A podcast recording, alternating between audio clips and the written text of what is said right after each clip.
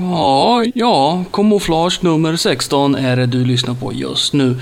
Och varför inte bara dra igång med musik på en gång?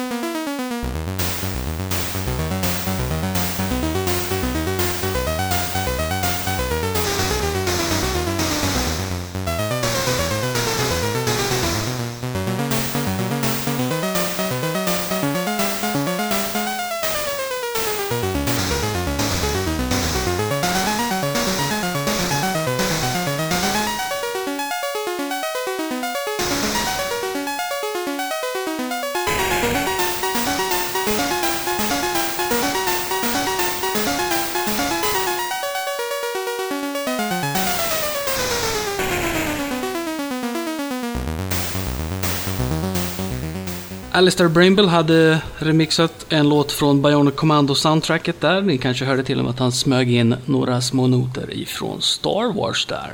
Haha, kul kille!